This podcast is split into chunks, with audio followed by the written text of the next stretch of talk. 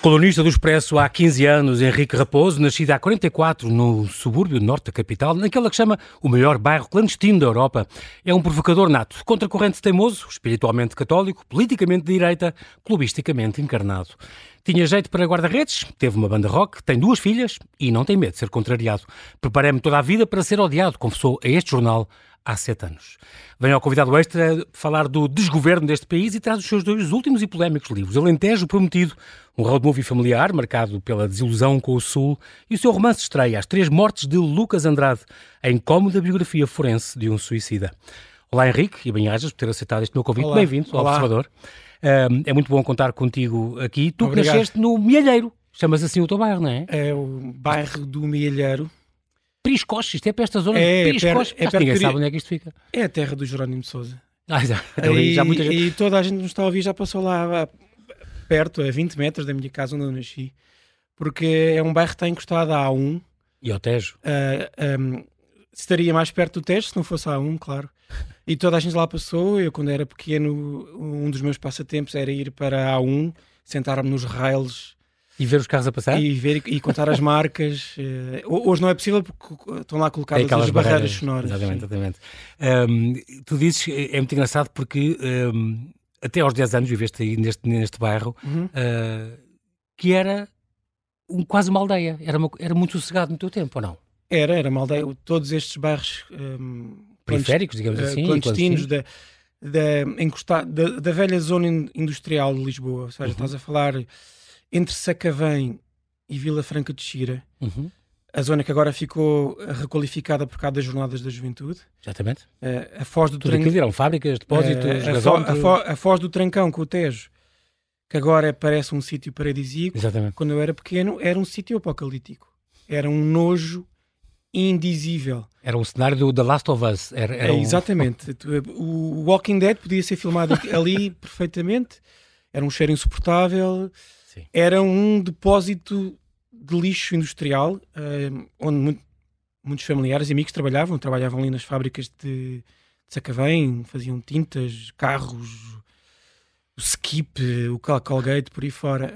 Um, e as pessoas trabalhavam aí e depois viviam em bairros clandestinos, ou seja, foram bairros feitos pelas próprias pessoas à margem da lei. Não eram barracas, mas eram bairros uh, construídos sem saneamento, uh, sem saneamento claro, sem... não eram barracas, mas estavam só um degrau acima das barracas. ao longo dos anos foram, foram sendo requalificados e melhorados, ainda vivem lá uhum. boa parte dos meus tios, e foram construídos como aldeias, de facto. Uhum. A, a, a, casa que é, no fundo, neste momento, a minha raiz mais profunda é a casa da minha madrinha, que fica lá está a 20 metros da A1. Estão lá, neste momento, pessoas que nos estão a ouvir estão a passar lá ao pé sem saber que, Exatamente, que aquela que casa é está ali daquela, uhum. daquele lado da barreira sonora. Tinha forno para fazer pão, eu fiz pão ah, com a minha avó. Tinha poço as pessoas chegavam das aldeias, no, no nosso caso Aqui do às Alentejo. Portas, às portas de Lisboa. Estávamos, uh, estávamos a um, dois quilómetros de Lisboa. Isto porque a tua família uh, vem originalmente desta zona de, de Santiago do Cacém. Sim. Tu começas, por exemplo, o, o, Alentejo Prometido na igreja de Vila Nova de Santo André, onde eu passei hoje de manhã, de onde eu venho hoje de manhã. A sério? É impressionante como o mundo é pequeno. uh, e passo lá, e seguir a Giz, aquela terra toda, então vou lá muitas vezes. E, e é muito curioso porque a tua família veio no, no, nos finais dos anos 60, sim, meados sim. dos anos 60 para, para, para a grande cidade, digamos assim, era o sim. sonho para trabalhar aqui nessas fábricas. E, no entanto, tu, um, mesmo assim, não te sentes alentejano. E até fizeste este, este ensaio, digamos assim, este retrato, este road movie familiar, como tu lhe chamas, pelo Alentejo, para ver, será que eu tenho aqui na raiz? E então andaste para aquela zona toda com a tua família, sim, mas, foi, de eu, facto, não te identificaste. Um, eu, eu, como quase, origens, quase, quase todas as pessoas que têm a minha biografia Uh, ou seja, somos filhos do êxodo rural. Uhum. Os nossos pais são de uma idade da terra, mas nós já nascemos na periferia de Lisboa e, portanto, eu sinto, uh, ainda mais como tenho um espírito conservador, de soldado, eu gosto de ter uma casa para defender. É esse o meu espírito. Eu não tenho uma casa para defender, eu não tenho uma terra para defender.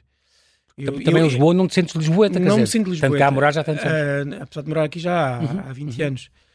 Eu, eu sinto inveja da minha mulher quando chega a Coimbra e vê o Mondego e fica comovida, aquela é a terra dela, os meus amigos de Braga, do Porto, de qualquer terra, se tem uma terra. Uhum. E eu não tenho isso. E eu fiz o Alentejo Prometido para, no fundo, tentar descobrir se a minha terra era de facto o Alentejo dos meus avós e dos meus, dos meus pais. E descobri que não era. Portanto, é, uma, uh, e, é uma saga em busca de uma identidade. É uma saga em busca de uma identidade. que não encontraste. Que, que não encontrei. Que estava nos teus antepassados. Mas que eu não a tenho. Mas tu não tens. E uma das razões da minha separação em relação à cultura alentejana é a maneira como eu senti, e está documentado, a maneira como se aceita passivamente o suicídio ou até como se romantiza a figura do suicida. Quase como se fosse um herói? Quase como se fosse um... Não, não, não é quase. É como... É muito fácil estar num jantar de família ou um almoço de família e alguém diz assim o Zé matou-se, grande homem. E eu, impulsivamente, não quero que as minhas filhas cresçam nessa cultura. Não, não quero isso para mim, não quero isso para as minhas filhas. Não... Nem para os teus pais, nem para ninguém. Não, quer, não quero. Que isso, mas não é? agora, uh, isso é eu, eu, o Henrique, pessoa, uhum. pai, cidadão, cronista, mas como escritor, obviamente. Aí é diferente. Aí é diferente e eu quero ver Muda o, o referencial, lado. não é? O referencial é outro e é ver o e outro lado. Consegues ver, exatamente. Vais a outros lados que não irias na tua vida normal, familiar. E daí, e daí, e daí este romance. Exploraste isso. As Três Mortes de Lucas Andrade, que é, como disseste bem, uma, uma espécie de biografia forense de um suicida, que é tentar perceber o que é que é curioso, estou-me aqui a lembrar de uma coisa, fizeste, ativaste aqui memórias. Diz. A primeira vez que eu falei em público uh, foi numa sessão pública do Ministério da Saúde ou da Educação na minha escola secundária. E o tema foi este. E devia, naquele, naquele, eu devia ter 15 a 6 anos. Naquele momento devíamos estar a conhecer algum pico de suicídio nos jovens e, portanto, deviam, o Ministério fez alguma campanha. E eu lembro de, de, vencer a minha timidez original e levantar o braço e falar pela primeira vez em público. E o tema era o suicídio. Foi o suicídio. De facto, desde então e desde sempre. E também estou-me a lembrar daqueles primeiros livros do, do, do, Daniel Sampaio, por exemplo, Ninguém Morre Sozinho e, hum. e tudo, que falam disto já também já tem 30 anos. É, é impressionante porque, hum, de facto, uh, uh, é uma tua obsessão, é um demónio que tu, tu, carregas e que tentaste um bocadinho exorcizar. Foi uma catarse este livro nesse assunto ou não? Ou continua lá muito presente? Eu, muito... Acho que, eu acho que um escritor só deve escrever sobre obsessões, as suas obsessões, os seus demónios. Senão, e quando, quando um escritor escreve sobre algo que não é uma obsessão, isso nota-se. Mesmo que seja o amor? Um, se, tem que ser uma obsessão tua. E não é bem um demónio, não é? Se for um amor. Uh, tem que ser uma obsessão tua. Uh, e o suicídio, de facto, é, é, um, é, um, é uma obsessão minha. Uhum. O que é que leva uma pessoa a fazer aquilo? Uh, e, é, e o suicídio faz parte de outra grande obsessão minha, que acho que irei carregar nos próximos romances. Este, este não, é o, não é um romance único, é, é, só o primeiro, que é a violência, ou o mal, a crueldade.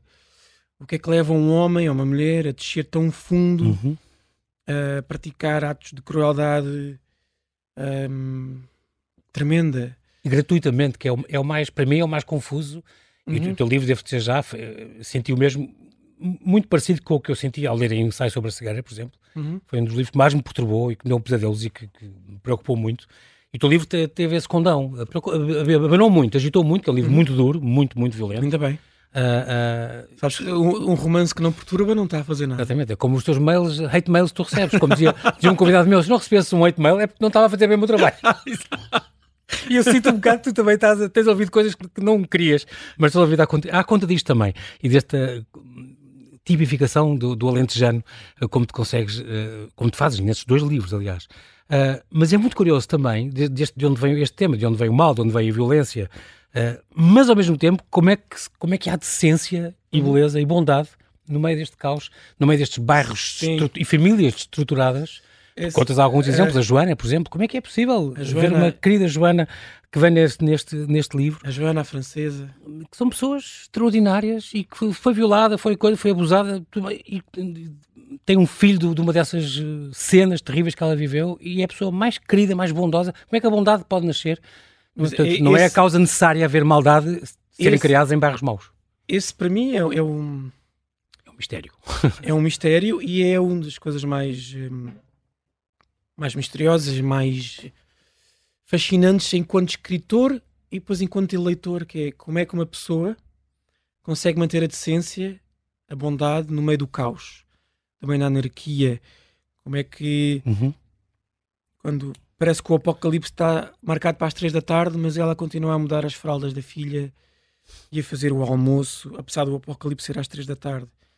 Quando tudo à tua volta é pobreza, é anarquia, é violência, é, vives numa bolha onde a, a lei não entra, onde as pessoas mantêm, têm um escudo que é o escudo da sobrevivência, é duríssimo viver ali. Onde há pessoas que optam por ser más. Tu fazes muito essa, essa. O mal é uma escolha, como tu dizes, defendes no teu livro, o mal é uma escolha fixa e consciente e não uma consequência do contexto da pessoa em causa. Mas aí eu, esse ponto é importante porque não é para viveres num bairro muito pobre exato. que vais ser cruel. Há uma, há, há uma separação que eu faço no romance uh, que eu acho que é muito importante. Na pobreza as pessoas são obviamente mais ásperas, há mais brutalidade. Uhum. Mas a brutalidade é uma consequência indireta do meio onde tu vives. Não é uma escolha. A crueldade é uma okay, escolha. E aí todas as classes sociais têm os seus. É transversal. É transversal. A crueldade é transversal. Uh, e, mas pegaste bem numa coisa que, que é como é que nós mantemos como é que nós nos mantemos decentes no, no meio, meio, do, caos, mal? Do caos, e da pobreza, é, da maldade. É esse, se quiseres, o leitmotiv do romance. Como é uhum. que tu te mantens. Uh, olha, como disse a, a Luísa Melide Franco na, na crítica Esta que fez, crítica que fez ao, hoje mesmo, Expresso, sim, sim. um palmo acima do lodo. Exato. Acima do lodo é o nome da, da crónica dela. Uh, e isso, é, isso para mim é fascinante. Como é que as pessoas não se. A maioria das pessoas destes bairros não se rendem Uh, tinham tudo para se renderem à crueldade e ao cinismo, mas não se rendem, calçam as galochas, atravessam o lodo, criam os filhos, estão numa negociação permanente entre a sua decência e a sua sobrevivência, mas seguem em frente. Mas isso são escolhas uh, das pessoas e também tem muito a ver com a cabeça das pessoas. Tu também tens tudo para ser um comuna aguerrido e coisa. E, Aliás, eu, tens tios ainda é, nas células ah, do, do, PC, eu, isso acabei. Mas eu, se quisesse, era aristocracia do tu PCP. Tu eras da, da, cintura industrial, quer dizer, caramba. O meu, meu avô é um lentejano, PCP, que já era PCP no Alentejo, quando emigrou aqui para, para as indústrias PCP. Uhum. Boa parte dos meus tios são PCP, são agarridos, defensores. Um abraço do... para o meu tio Chico, que é a tropa de choque do PCP em São João da Talha. Um grande abraço para ele. Um, e no entanto, deste no, no católico nós, de direita. Porque nós não somos o nosso contexto. Nós somos seres dotados de livre-arbítrio, uhum. podemos escolher, devemos escolher o nosso caminho e o nosso contexto não nos determina. Uh, uh, não nos determina. E isso para mim é fundamental, quer no meu, no meu trabalho como cronista, quer no meu trabalho como, como, como, como romancista. Há uma coisa também que, que para mim, teve importância nisso, e tu vais me dizer se teve ou não. A questão dos livros. Tu sempre foste um leitor ávido, uh, o, o, senhor do Círculo Leitor também abria sempre a porta ao senhor do Círculo Leitores sim, que ia sim, lá sim. e vos recheava de livros. E a tua avó Diamantina dizia: O que é que vai ser deste não. miúdo? É... Ler era para fracos e para maricas. E para, Exatamente. É? É... Isto é um estigma. Era um estigma que ainda existe. Falas disso até Infelizmente. no, no, no Lentejo Prometido Fala, e falas disso neste romance Falo nos dois livros, sim. É, um dos subtextos, o, sub, o te, no, à superfície, o, o, romance trata de violência e suicídio. No subtexto está um choque que ele tem com aquilo que hoje em dia se chama a masculinidade tóxica. Uhum. Códigos masculinos que prendem os rapazes que são diferentes. Um, o rapaz que é mais sossegado, que gosta de ler, era obviamente a menina ou o maricas. Sim Estigmatizado, uh, era um estigma. Uh, e eu acho que isso ainda não passou. Ou que era inteligente, as pessoas tinham vergonha de ser inteligentes, sua um, inteligência. Uma né? personagem fundamental do romance, o David. que é o David, ele é tem vergonha de ser inteligente, ele tem vergonha de ser culto. E opta por ser cruel, é o tal. E opta por ser, e opta por, porque é esse o caminho da sua identidade, do bairro, da rua, Exatamente. Daquele código masculino que, que o asfixia, que o prende. Uhum. Enquanto uh, o Lucas Andrade, que, que começa por João Miguel e que, passa, russo. e que passa a ser o russo. Tem três, uh, digamos, duas tem, tem três vidas, tem, há três Exato. mortes porque há três vidas. Uh, ele nunca, nunca se rende nisso, nunca se rende nesse ponto e uhum. mantém sempre o gosto de ler e escrever. Mostrando, mas mostrando ao mesmo tempo que podia ser o melhor o guarda-redes da escola e que podia ser bom também para andar à pancada se fosse preciso. Sai, uh, sai o dono. Uh, não, não, não, não, calma. Não é, não é. Não me identifico. Não é o meu alter ego, não. não. Aliás, uma, uma das coisas fascinantes da literatura, já disse isso a outros colegas teus. Uhum. Um, o Lucas Andrade não é o meu alter ego. Uh, Sim, é tu. É, aliás, é, é um rebelde. Das coisas mais fascinantes na literatura é criar uma personagem que acaba por te escapar ao controle, no sentido em que faz, faz coisas e pensa coisas que são contrárias àquilo que tu pensas e sentes. E ele está em guerra contigo. Ele comanda da mesma maneira que tu estás em guerra com Deus, muitas vezes. Uhum. Um, a personagem está em guerra contigo. E mais, ele tem um poder, estou-me a lembrar agora do Paraíso Perdido do Milton. Aquele Satã acaba por perder porque ele está em guerra com, com Deus, não é? Uhum. Mas, é, é um, mas é impossível não sentir uma empatia por aquele rebelde, por aquele Satã. Uhum. Estamos a conversar com Henrique Raposo, colunista há 15 anos do Expresso e escritor, que nos traz os seus dois últimos e polémicos livros, O Alentejo Prometido, um road movie familiar, marcado pela desilusão com o Sul, e o seu romance estreia, As Três Mortes de Lucas Andrade, a incómoda biografia forense de um suicida. Este, quando saiu este, este Alentejo Prometido, uh, isto já, foi, já faz sete anos, uh, Henrique, isto Houve uma grande polémica no lançamento, tiveste lá uma ação de, de protesto uhum. com canto alentejano, até, até curiosa, mas chegaste a ser ameaçado de morte e viste livros teus a serem queimados, uh, foram publicados vídeos de mau gosto, há sites e, e, e na internet, grupos contra as tuas crónicas e contra a tua pessoa. Um, como tu dizias, preparaste a tua vida para ser odiado, isso marcou-te, de certa maneira? Essa, essa polémica marcou mais eh, pessoas da, da minha família do e foi mais duro por isso. Eu, como te disse, o meu trabalho, eu preparo-me para dizer aquilo que acho que é verdade. Uhum. Obviamente sei que, ainda mais hoje em dia, as pessoas têm múltiplos uh, mecanismos para um, entrarem em negação e manterem-se numa bolha alérgica a factos e portanto, eu estou preparado para ser. Hum, não tenho problemas nenhum em ser odiado por ter uma, uma opinião que é minoritária. Um, não tenho problemas nenhum com isso. Não tenho problemas em sentir que estou uh, em minoria nos setores culturais, intelectuais um, e por aí fora. Agora, o que se passou passa todos os limites. Uh, ser ameaçado de morte não tem, parecendo que não, não tem piada nenhuma. Hum precisei de proteção policial e de proteção de seguranças privados. Naquele dia houve um momento que eu nunca contei, mas também não vai ser hoje, que tive realmente medo de alguma coisa um, que estava a passar ali. Uhum. E os seguranças privados que lá estavam também perceberam que havia ali alguma coisa. E não foi a cena do Kant, foi outra cena.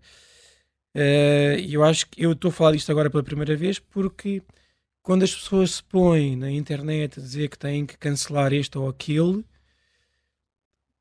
isso já não é uma opinião, é um acto.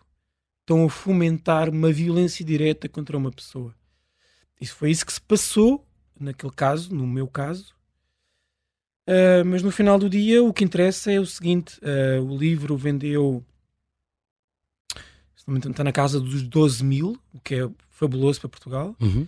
E, uh, João Paulo, eu recebo ainda, ainda agora, passados já oito anos, agora já não será semanalmente, mas ainda é muito frequente receber mail de pessoas que leram e adoraram e que fizeram uma catarse profundíssima. E que se reviram? Se reviram profunda.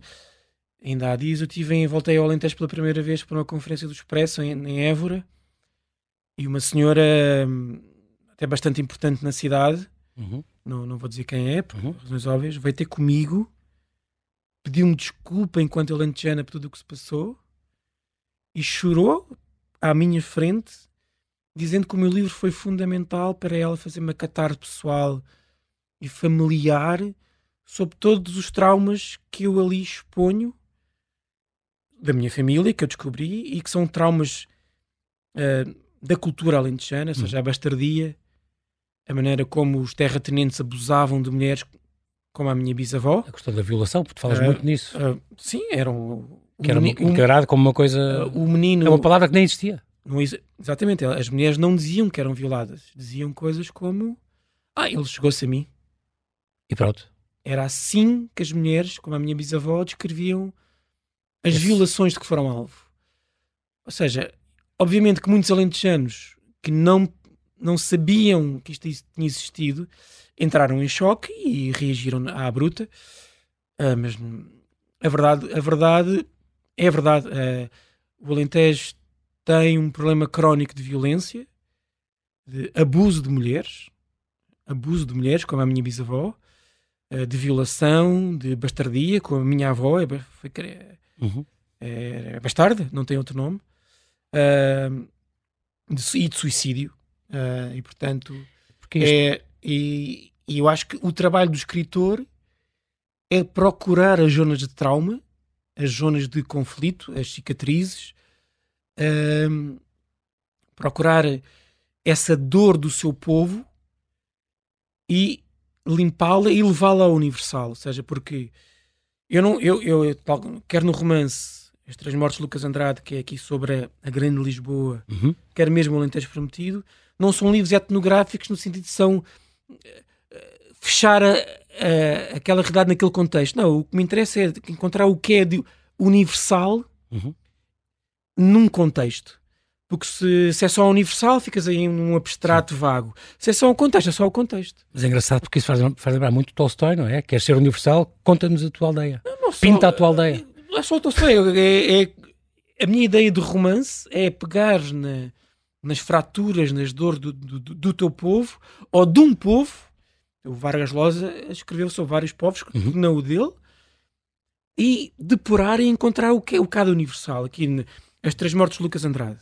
Uhum. Tu percebes que é um miúdo que vem da Serra uh, e vem para a grande periferia de Lisboa, mas eu acho que quem é da periferia de, de Paris, ou de Amsterdão, ou de Hamburgo, ou dos Estados Unidos, uh, ou de Inglaterra, compreende o que está aqui é universal nesse sentido. É curioso também tu, tu falares deste livro como uh, um retrato um bocadinho dos, invisíveis dos invisíveis. Isto é, a gente fala em subúrbios de Lisboa, então a gente se lembra da margem sul. O teu amigo Bruno Vieira Amaral é um Sim. ótimo. Um abraço para um... ele, ele disse que está a ouvir no carro, a caminho de casa. Através de quem este livro chegou às minhas mãos, tenho, tenho que dizer isso. Uh, o Bruno, que ainda, ainda há bocado teve aqui a antena, uh, uh, digamos, faz um retrato da margem sul muito curioso. E eu, quando li este livro, sem saber que vocês eram amigos, disse o Bruno, é, é, muito, eu, eu estou a ler o Bruno da Margem Norte, Exatamente. entre aspas, não é margem, mas, mas... Nós cercámos Lisboa. E é engraçado os dois, em cima são amigos há muitos anos, é, é, é muito curioso, e trocavam ideias nós, Nós os dois, eh, nós conhecemos há... Desde 99. Uhum. Nós conhecemos a seguir a uma derrota histórica do Benfica em Celta de Vigo, em 99. Outro tema. Portanto, há 25 anos. Portanto, sim. E há um momento ali no, no início da nossa amizade que nós dissemos: uh, será que vamos deixar alguma marca? Eu acho que sim. Uh, Ai, falaram disso? Sim, há 25 anos. Engraçado. e claro que sim. no fundo, os livros do Bruno e agora este, cercamos Lisboa. Completamente eu na margem norte. É muito curioso. E eu na margem, margem norte e ele na margem sul. Mostrando... Só que a margem sul tem essa iconografia, não é? Tem... A margem sul tem uma iconografia clássica. Clássica. Eu, neste romance, tento fazer uma iconografia nova. Tu estás a inaugurar essa iconografia na margem norte. Porque que é o do morro. Sim. Este morro enorme que cerca Lisboa pelo há, norte e pelo uh, oeste. Há um morro enorme que cerca Lisboa a, a oeste e a, e a norte. Começa na Buraca, na Brandoa, seja, na zona da Amadora, uhum. vai por ali fora, entra na zona de Odivelas, acaba na zona de Louros. Cheio, uh, de, bairros, cheio de bairros clandestinos. Cheio de bairros clandestinos, que, uhum. que, ou de casas, ou, ou, de... Muito maior que, que as Rocinhas. E, e é muito maior do que as Rocinhas brasileiras. Tem picos de altura que, dos 400 metros. Ou seja, tu quando estás lá em cima, tu vês a cidade cá em baixo, vês os aviões a pousar na, na pista. Uhum a série é muito engraçado porque tu estás no downstairs social, mas estás no upstairs, no geográfico. Exato. Porquê? Porque é, é, uma história muito engraçada, porque estes morros é de onde vinha a água do aqueduto. Sim. A água do aqueduto vinha dali, dos morros de Belas. Belas. Que é o, As nascentes de Belas, desde os romanos. Uh, uh, e portanto, quando, quando, quando os lisboetas capturaram a água do Zézer através do aqueduto, uhum. Nós bebemos. Castelo de Bode? Uhum. Através de Castelo de Bode, é, para aí de, 60, de 67 por aí, o morro deixou de, deixou de ser uma paisagem rural onde precisavas de água pura e foi invadido pelas barracas da nova mão de obra de, que, que migrou para a cidade. Aí, e foi crescendo cá de baixo, desde de, do Trancão, da, da Ribeira de Frielas, os grandes assassinos da 667, que também aparecem no livro. Mas coisas que o teu pai quase assistiu quando chegou.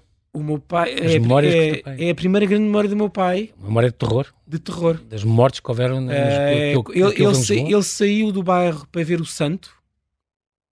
Era uma série que dava na altura. Sim, tu, Santo. Muito Simon Templar. É do meu tempo, eu sei. É do teu tempo. Eu, sei, sei. eu não queria chamar de então, desculpa. Não. Conseguiste? Não, estou a brincar. O meu pai saiu para que ver o Santo. Uh, a uma terra dali ao pé de São João da Talha, que é a Valfigueira. Uhum. Quando voltou já não pôde voltar para casa porque a ribeira que atravessa o bairro, que vai dar ao Tejo, tinha inundado. Já estava num caudal e teve que passar a noite, uh, não sei se passou ao relento. Ah, ou a ajudar. Ou, ou ajudar. Mas, eh, no dia a seguir viu o horror. Foi muito complicado. Corpos de pessoas lá de corpos uhum. de animais. Uh, um horror que, que, o regime de alturas quis esconder. Eu ainda hoje não acredito nos números que, que o regime deixou apurar 700 pessoas mortas. Teve que ser muito mais. Própria no, Joana Amaral Dias fez um livro sobre, sobre A Joana Amaral fez um livro bastante Só sobre estas cheias. Uhum. Uh, muito bem documentado uhum. um, sobre esse grande... sobre estes... Aliás, é, é, é, essas cheias de 67 explicam, em parte, porque é que a grande, a grande Lisboa é tão caótica. Porque a seguir àquele trauma teve, teve que se construir. As pessoas viviam em barracas. Teve-se construir à pressa. À pressa. E daí ser tão difícil. Sim. Porque é que hoje em dia não Sem consegue... ordenamento nenhum, né?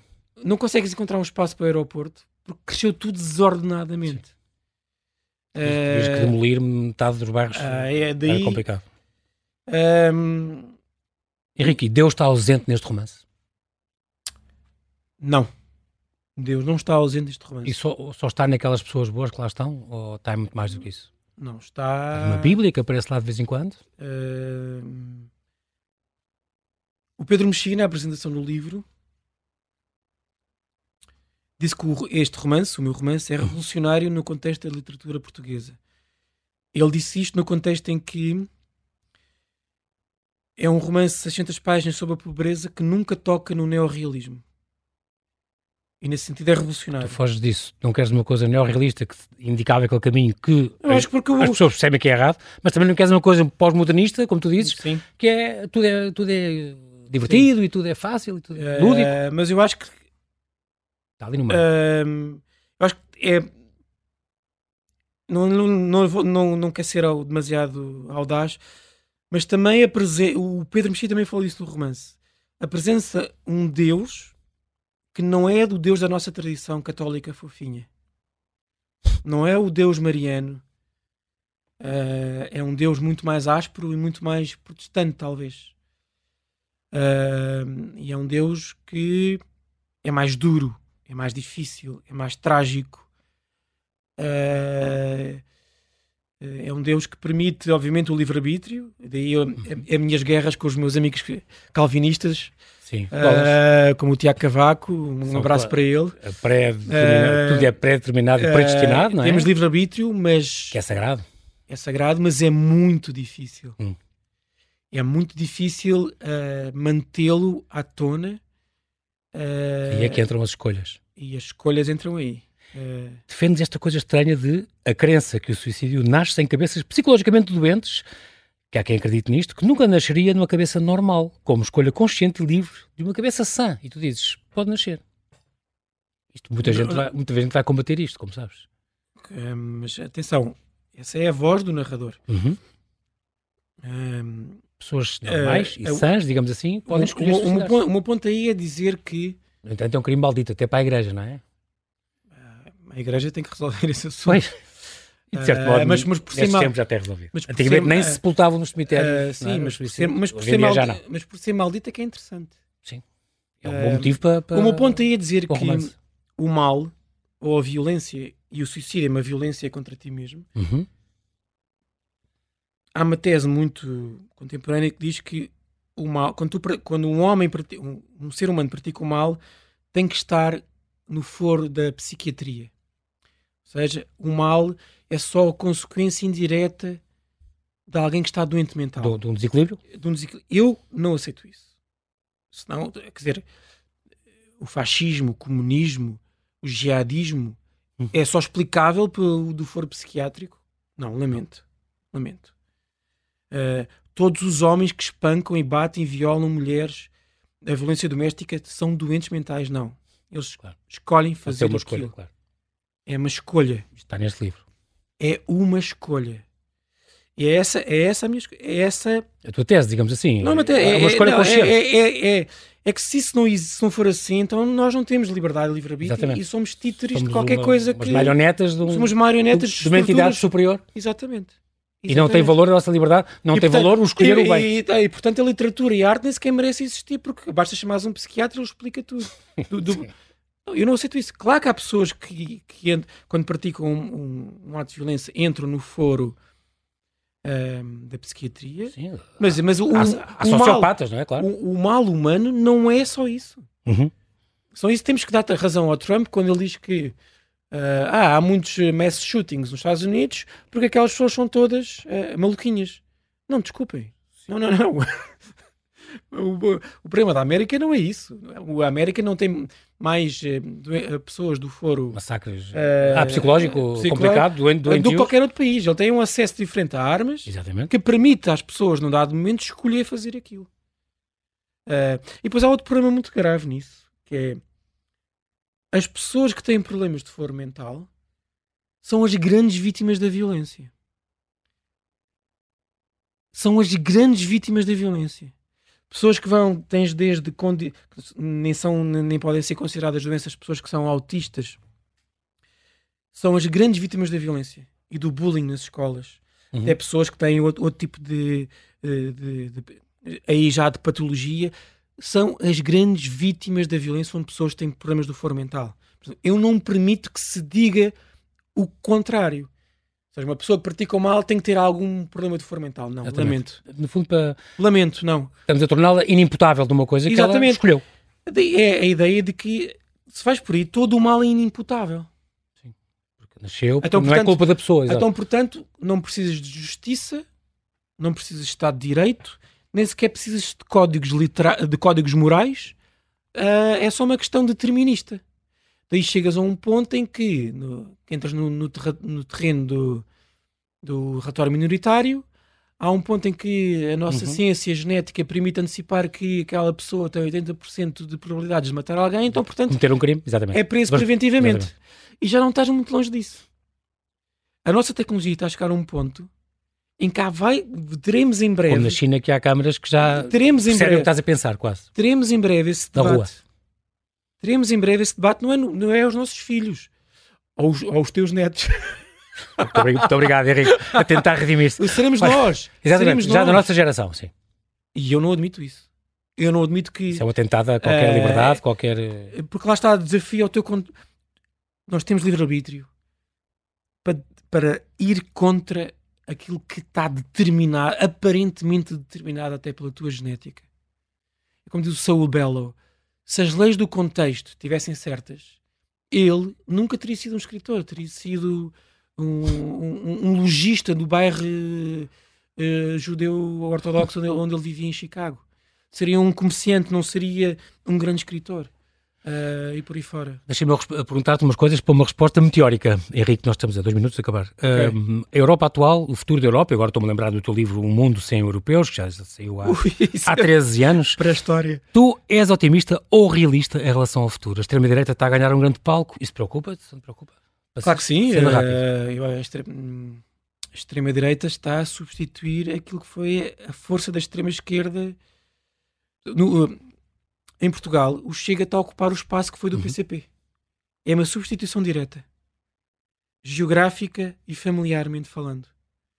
Os próprios filhos eu, da, eu conheço, das células do PC são hoje em dia. Eu conheço pessoas um, que são filha, filhos ou netos de PCPs que votam chega assumidamente. chega assumidamente no Algarve, no Alentejo e na periferia de Lisboa que são os, os, os, territórios clássicos do PCP. Mas esta mudança são... da política até, e isso, até na Europa isso aconteceu, isso aconteceu, o PCP francês é hoje a Le Pen uhum. e por aí fora. É claro que me preocupa porque é uma força extremista que veio substituir uma força extremista, mas que estava envelhecida. O PCP já não tinha medo a ninguém. É um clube de velhinhos, quer dizer, os meus tios são adoráveis. Agora celebramos o 25 de novembro, que nessa uh, altura sim, uh, foi preocupante. Nesse momento era preocupante. Sim, claro, agora claro. não.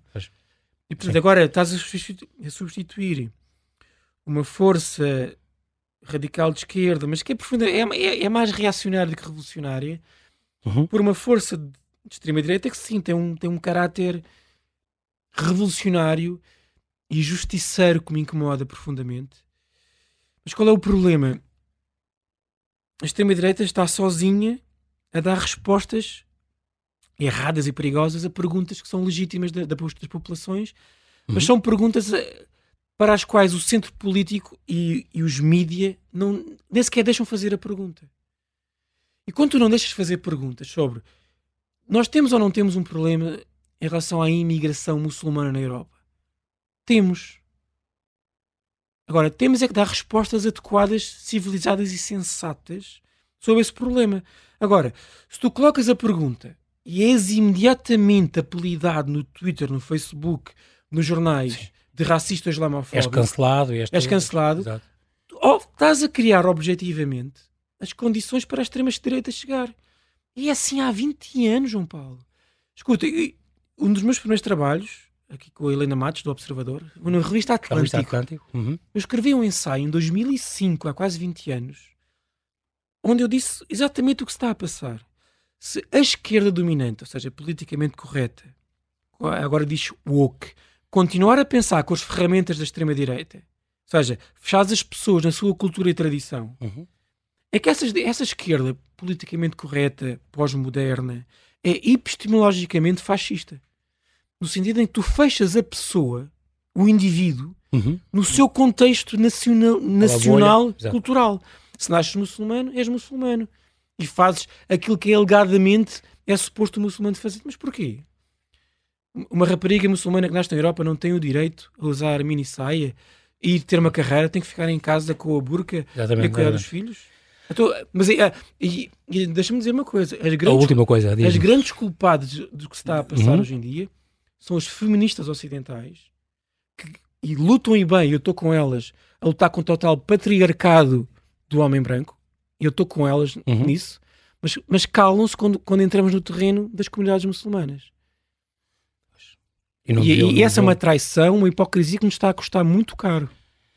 Henrique Raposo, muito importante estes, estes pontos que tu, que tu acabaste por, por deixar para, para, pensarmos e também esta sugestão das três mortes de Lucas Andrade uh, à venda, uma edição Quetzal. Quero agradecer muito a tua disponibilidade em vir aqui. Não andaste muito, como é nosso vizinho, mas de qualquer modo quero agradecer e que voltes com o teu próximo romance. Sei que já estás a preparar um novo tá, romance. Tá, tá.